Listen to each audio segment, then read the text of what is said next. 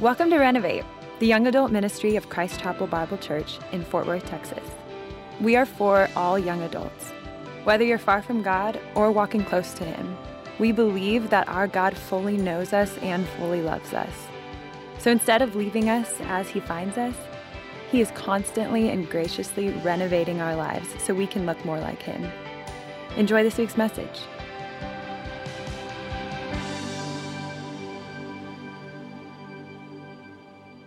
Here's what we're doing tonight. Uh, church people, we are ending um, our series. We've been in this series for six weeks uh, on church people. Uh, it has been so, so cool to just get to partner with Josh and walk through what it looks like uh, for us, those in this room who claim to be people who follow Christ, who represent Christ, and as representatives of Christ, uh, representing his church, and what that looks like. And so we have talked about um, this, this pendulum between um, repression and being a people and a church people who are oppressed versus a people who we are called to be that live these free lives, not these restrictive lives, but these lives of freedom. For freedom, Christ set us free. We've talked about uh, condemning versus being compassionate to the world around us and what, how Christ did that. We talked about being culturally relevant and the posture of that. Uh, we talked about justice and how we're supposed to step into that. We talked about generosity. Tonight, we're talking about holiness. We're going to talk about holiness tonight. Uh, I'm going to read a bunch of scripture. Um, we'll throw it up on the screens to make it easy, but my hope is that we're just going to worship and continue this worship of a holy God and look at his holiness and what it means and define it for a good chunk of time and then talk about how we, how we do that and how we get that there. And then the band's going to come up and we are going to worship a holy God. And then if you join us next week, we're going to move all the chairs, like Robert said, and we are going to worship a holy God. Why? Because he is worthy of our worship. Because he is holy, because he is worthy of our worship, is why we do that. That's why singing is not the only way we worship. But we sing and we worship in that way um, because it's not about us. And so, those of us in this room who don't have a good voice, right? Those of us who don't know the words, those of us, this worship isn't about us. And so, that's why we do it. That's why we make much of it because this isn't about us. This isn't about us. And so, uh, that's, that's where we're going. Um, that's where we're going, honestly, the next couple of weeks. And then, and then after, after next week, we'll start a whole new series, which I think you guys are going to. Um, honestly, I think you're going to love it. I also think you're going to be really challenged by it, and you're going to hate us sometimes, which would be great. Um, but we'll, we'll preview that uh, here in the next week or so. So, uh, why holiness? Why, why are we ending this series? Because it's been a really fun series to sit under Josh's teaching and fun series to teach myself. Why end on holiness? And, and here's why I love preaching about the compassion of God right? I love preaching about a compassionate God. I love preaching about a compassionate God towards wicked sinners like me. I love preaching about uh, freedom over restrictive religion, uh, how Jesus got in the dirt with his people that he loved.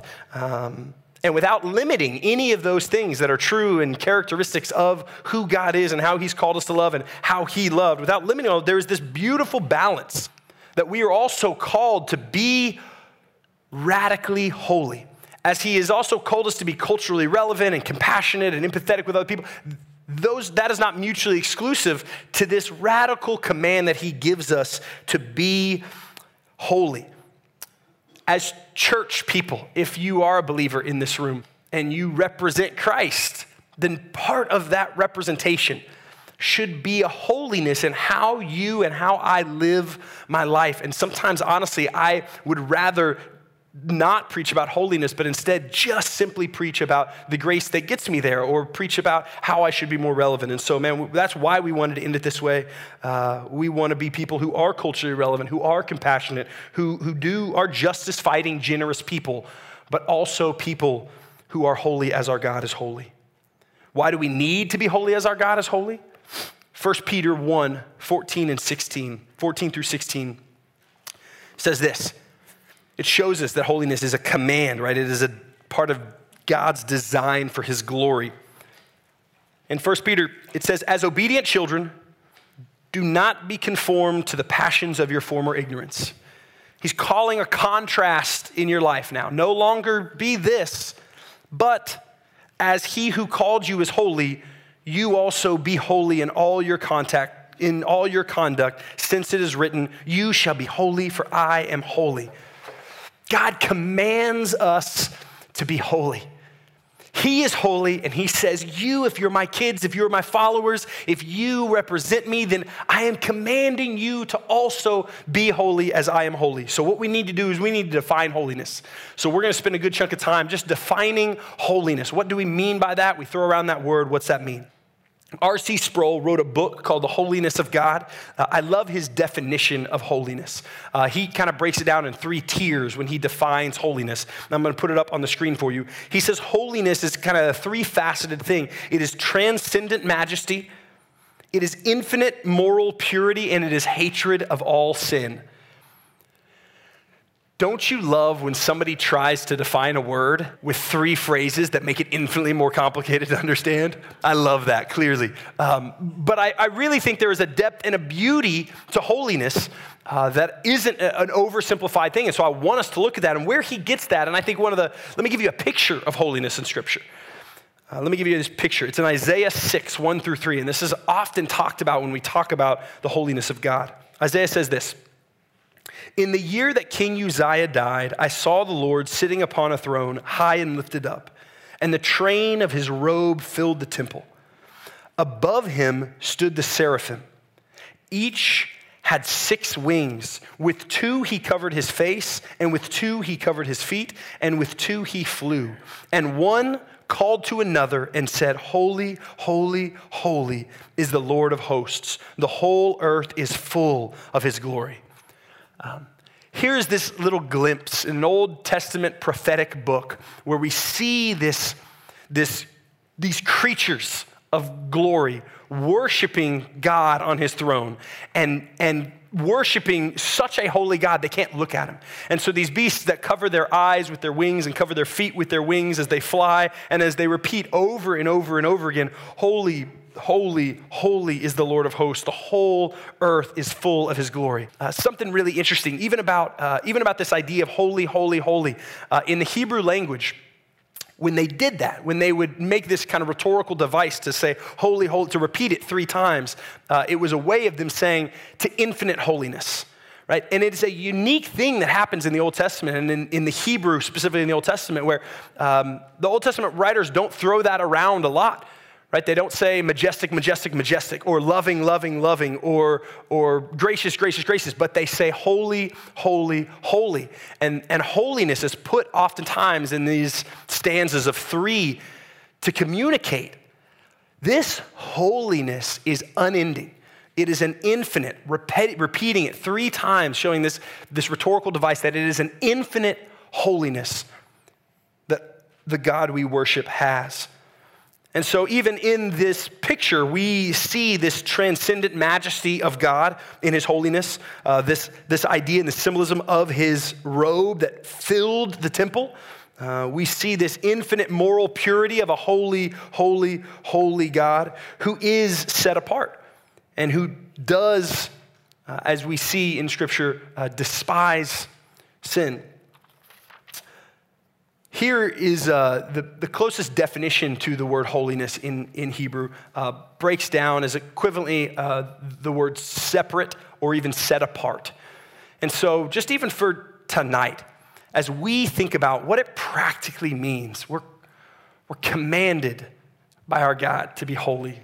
If we say we follow Him, if we want to represent Him, if we love Him, we're commanded to it. What does that holiness really look like I think one of the best ways to really bring it down and really define it in the easiest sense is just to say, man, are we set apart? Are you, brother and sister in Christ, set apart? God's people recognize that God is set apart after they get set free from slavery. One of the first times that we see this happen, where God's people really realize, okay, this God is completely set apart, is the Jewish people are in bondage and slavery in Egypt. God, through miraculous plagues, sets them free. They, the, he parts the Red Sea as the Egyptians chase after them. They come through the Red Sea. The Red Sea closes up, and they see their enemies swallowed up by this ocean that they just walked through by a gracious God. And their response is in Exodus 15 11. They say, Who is like you? O Lord among the gods? Who is like you, majestic in holiness, awesome in glorious deeds, doing wonders? Our God is set apart. Who is like him? when we sing of his holiness and when we sing of his worthiness, do we recognize who is like this God? There is no one. There is nothing else I can chase.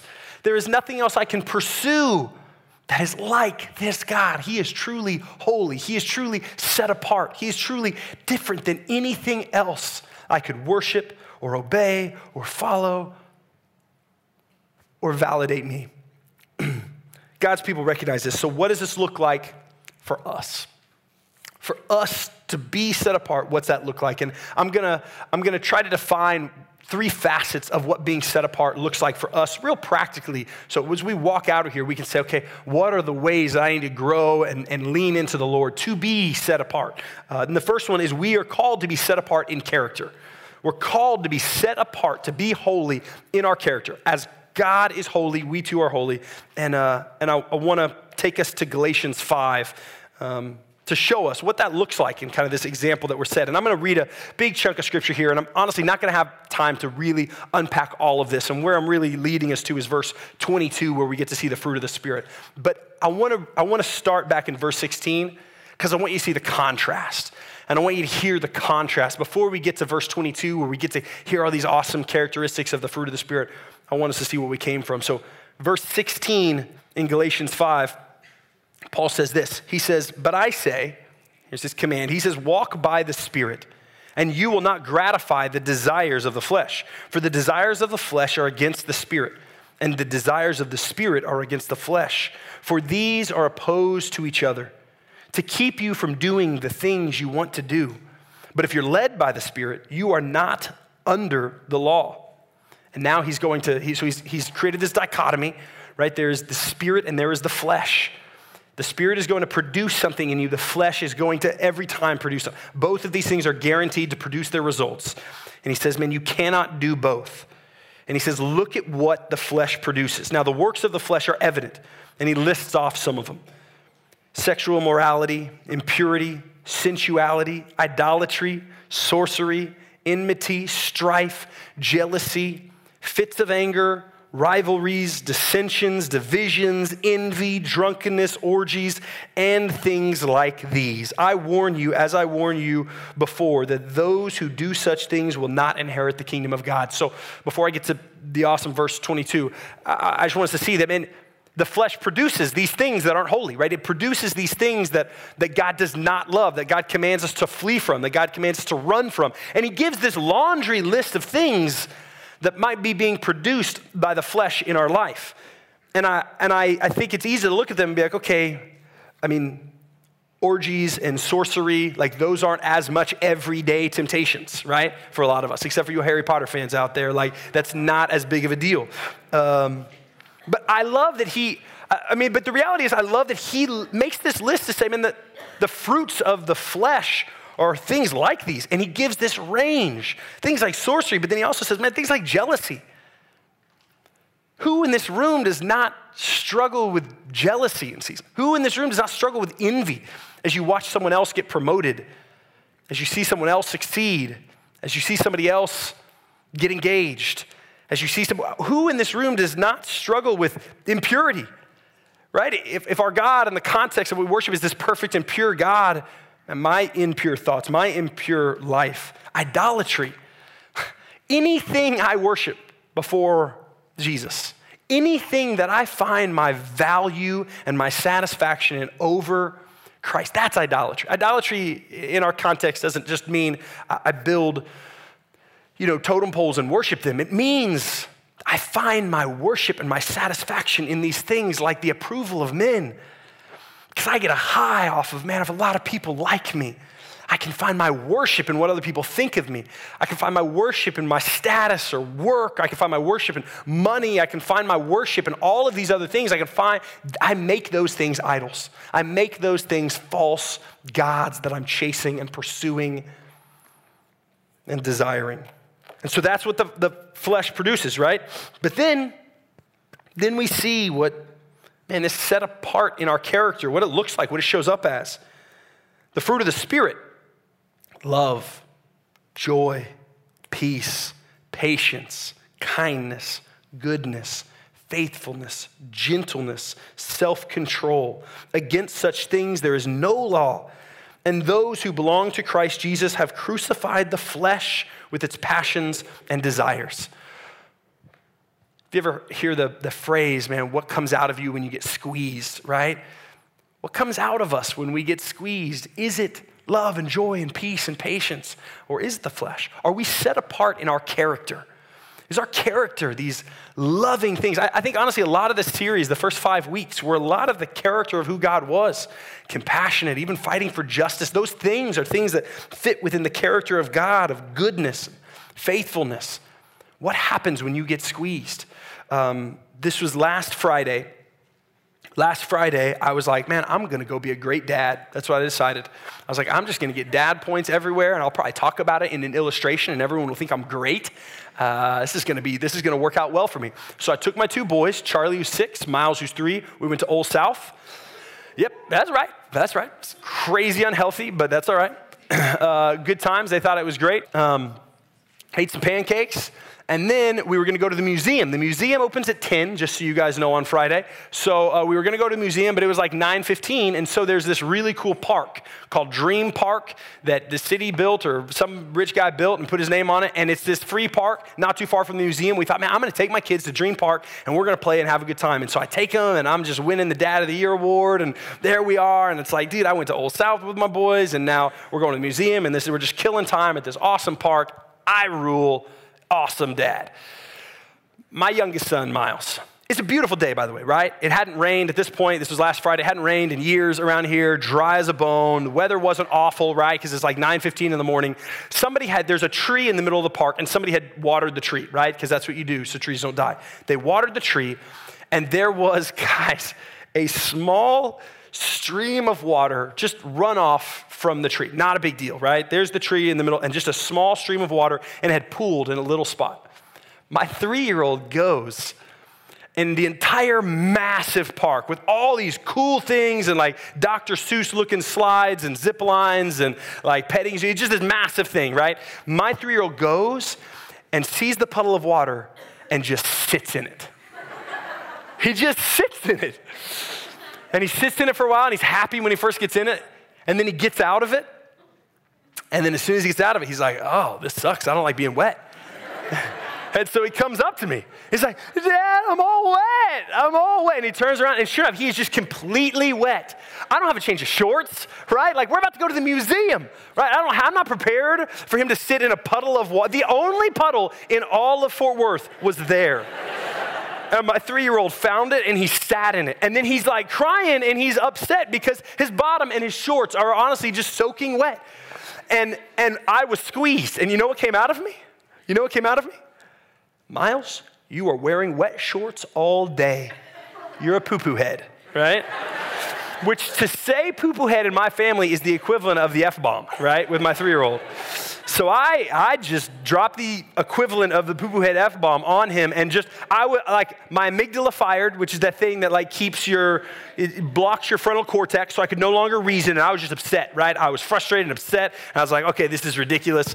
The only puddle in all of Fort Worth he found, he sat in it. Now I've got a crying kid, and, like, there were, like, a lot of other moms there, weren't the dads, because no, no dad's as good as me, but there were a lot of other moms.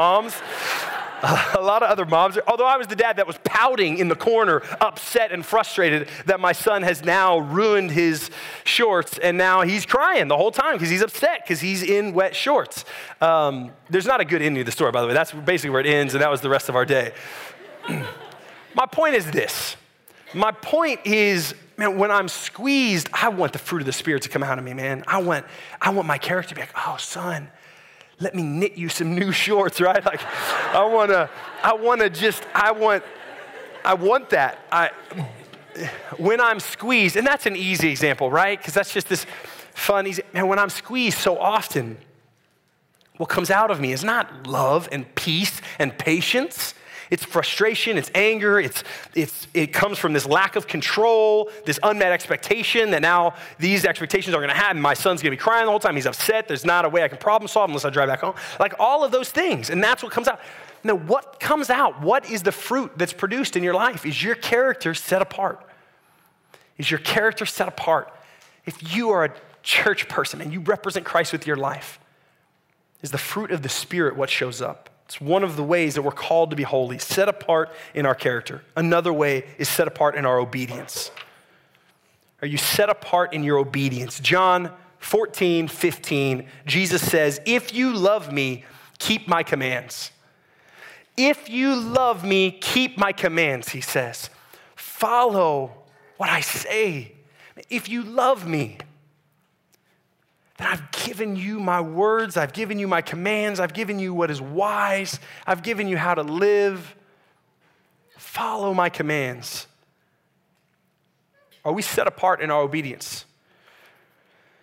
The degree or the, or the weight of our sin is, is proportionate oftentimes um, to the excellence and the worthiness of who we're sinning against. Let me explain what I just said there. So often, the degree of how my sin uh, is weighted has to do with the context of who I'm sinning against. And uh, here, here's what I mean by that.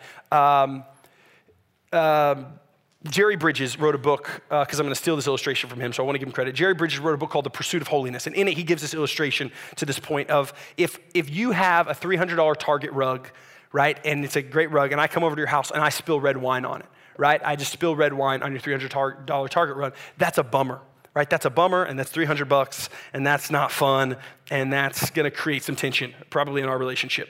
However, if you have a $30,000 rug, right? if you somehow, I'm not sure how, but let's say you have a 30, which is probably a bad investment for some of you guys in this room. But if you have a $30,000 rug and I come and I spill the same red wine on your $30,000 rug, the degree of how big of a deal that is is exponentially larger, right? When we sin, Psalm 51 says David, when he sins against the Lord, he he has a guy murdered. He cheats and, and sleeps with his wife, and this woman gets pregnant and then, and then kills the man who was already married to the woman and does all this awful stuff. When he's busted in his sin, you know what David says in Psalm 51 and his, when he gets busted? He says, Against you and you alone I have sinned, Lord.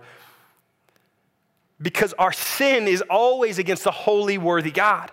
He is the lawgiver. He is the standard. He is the perfection. He is the one worthy of my worship. Yes. Of my obedience. Yes. He is the one worthy of my obedience.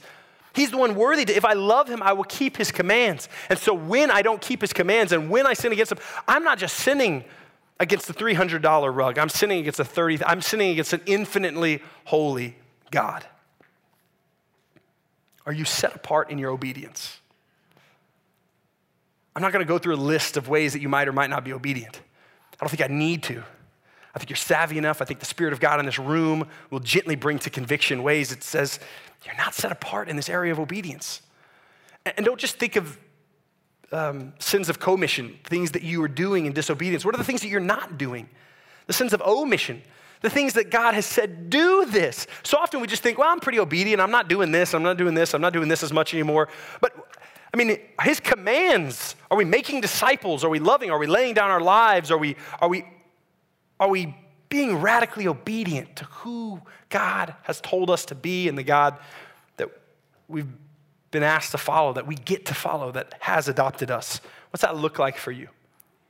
Are you set apart in your obedience? And then the third little facet of this kind of holiness of how I, want to define it for us is are we set apart in our worship? Are we set apart? Is there holiness in our worship? And here's what I mean by that. Um, I'm going to take you to Revelation chapter 2. Um, Revelation chapter 2 uh, is this awesome passage. It, it's actually something we've been preaching here at the mothership. So, those guys who are plugged into Christ Chapel, uh, Cody's been going through this series on the seven churches in Revelation.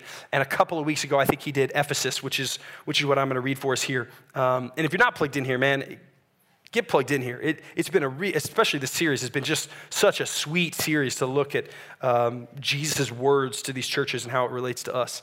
Uh, here's what. Here's what it says in Revelation 2. Here's what happens with the church at Ephesus and how Jesus kind of calls them out. He says, I know your deeds, your hard work, and your perseverance.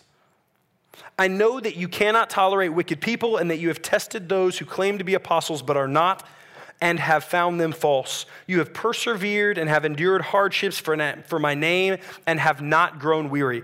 This is great. This is great news. This is a church that is following the commands of God. These are church people who are following, they are set apart in their obedience. It, it, would appear their even character and their obedience seems pretty set apart, man. They're doing the right thing, they're living the right way, they're not growing weary in obeying God. And then he says, Yet I hold this against you.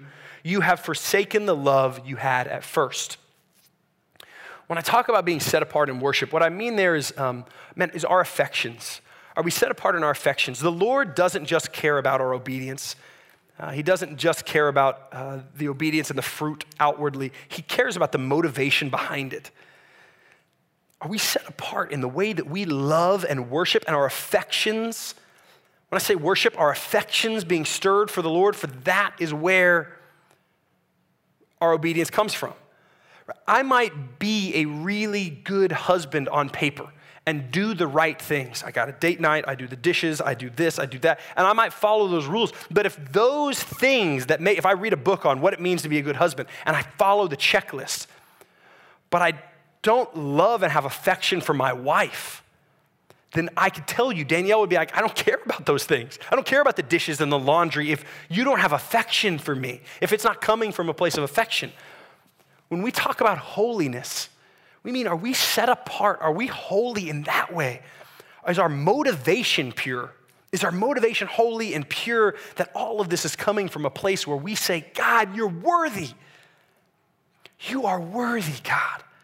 You are worthy of our life. You are worthy of our character and our obedience. You are worthy. Are we set apart in our worship? He cares about our motivation. He cares about our heart. He cares about that, that worship that comes from our heart. So, how? How do we do this? How do we walk in this holiness? This is what it looks like. These, these three facets that we can't, we can't wiggle out of them. We can't just say, well, I'm pretty obedient here, but man, what's really squeezed when, it, you know, you might be following the rules, but what's the fruit of the Spirit look like in your life and where's your heart? How do we do this? Because get this Scripture says all have sinned and fall short of the glory of God.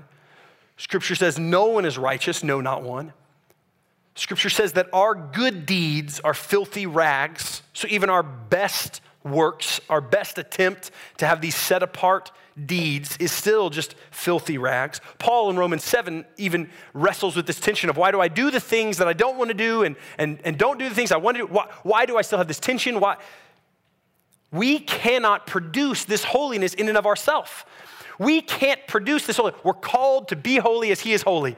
We see that holiness is this set apartness in our character and our obedience and our worship, and yet we cannot do it on our own. We are powerless to produce holiness and to set ourselves apart in and of ourselves because we are dead. We are dead, Ephesians 2 says. We cannot do it. I'm going to tell you how, but I'm going to tell you the wrong way first, and then I'm just going to end with just some the only good news worth listening to. So often, we talk about holiness. We hear about holiness. Man, I want to. I'm called to do this. I want. He's worthy of my holiness. He's worthy to live a life that's set apart. Okay, I'm to do it. And what happens is we fall into the trap of behavior modification. I'm supposed to be more loving. I'm just to be loving. I'm supposed to be more obedient. I'm just to modify my behavior to where I can be more obedient. And we fall into this trap where all of a sudden we've just we've just slipped into legalism. We've taken God's command to be holy, and in a well intentioned way, we've just turned it into a checklist, grit our teeth, and just try to be holiness. Whereas the truth is that we were dead in our sins. Dead in our sins, Ephesians 2 says. I'm going to read it to you because it's so good. You were dead in your trespasses and your sins in which you once walked, following the course of this world, following the prince of the power of the air, the spirit that is now in work of the sons of disobedience. You were dead.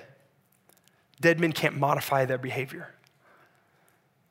But God, but God, being rich in mercy, verse 4 says, because of the great love which with, with which He loved us, even when we were dead in our trespasses made us alive together with Christ. By grace you have been saved and raised up with him and seated with him in the heavenly places in Christ Jesus, so that in the coming age he might show the immeasurable riches of his grace and kindness towards us in Christ Jesus. For grace you have been saved through faith.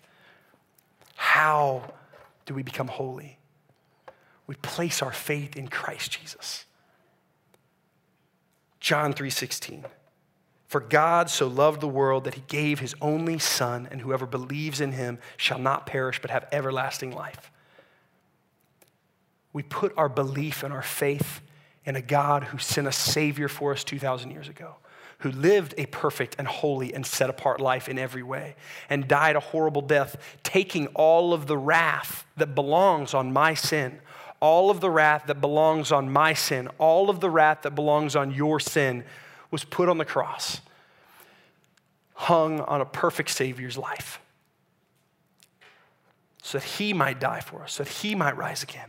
So, how we become holy is we put our faith in that and we surrender our life to that and we say, Lord, I want to produce the fruit of holiness, but I can't, I can't just make plastic fruit. I can, but we know it's not real. Lord, would I surrender? Would I surrender to you? Would I put my faith in you? Um, there's people in this room who I believe need to do that for the first time. This room tonight, there are people in this room who I believe need to do that for the first time and you are exhausted. You are exhausted at trying to be good enough, trying to be right enough, trying to be holy enough, trying to find that thing. And tonight is a night where I am urging you. I believe the Spirit of God is urging you. I don't believe I need to say anything else, but the Spirit of God is convicting you to say, surrender your life to me recognize that you are a sinner who will never be able to be holy and righteous in yourself, and recognize you have a holy God who came and died for you and rose again and now intercedes, and put your faith in that and say, My life is no longer my own. Go to the Lord tonight and say, God, my life is no longer my own. I want your holiness that comes from a relationship with you, so I surrender my life to you. I accept your gift of grace. I accept your adoption that you have for me. All of these promises, despite how far you've gone, despite how dead you were, somebody who's been dead a year and somebody who's been dead a hundred years, doesn't matter. They're dead.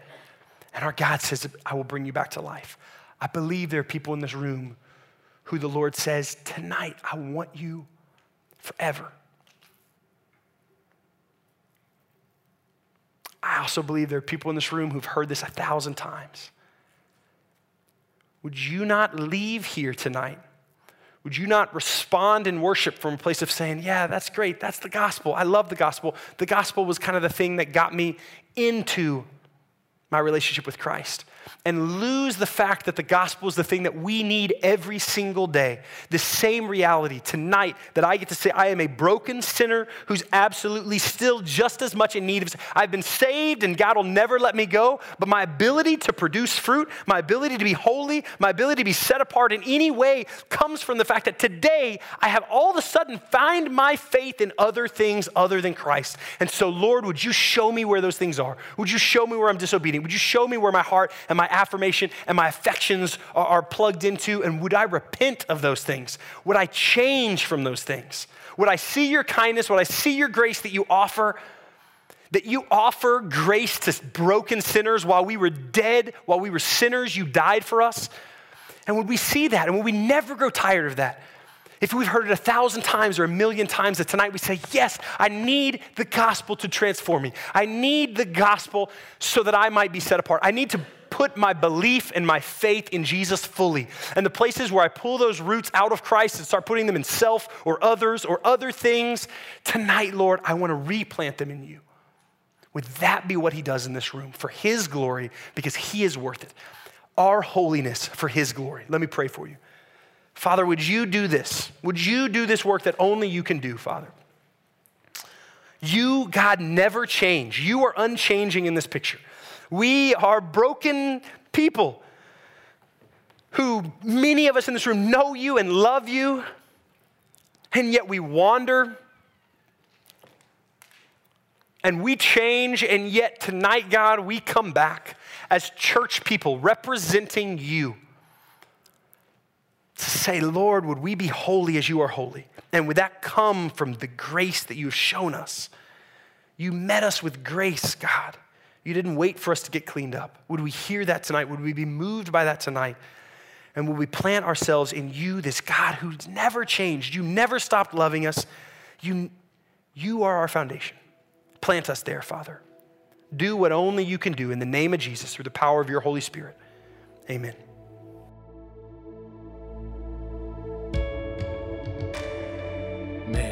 What a good message from Ben. The truth that our holiness always comes from God's grace is crucial to us living a life set apart. It never comes from our ability or our force of will, but from focusing on the grace of God. So if you want to know what that looks like, or you'd like to talk about how to live that out, reach out to us at renovateftw.org or on social media at renovateftw. We hope you've enjoyed listening and that you have a blessed week.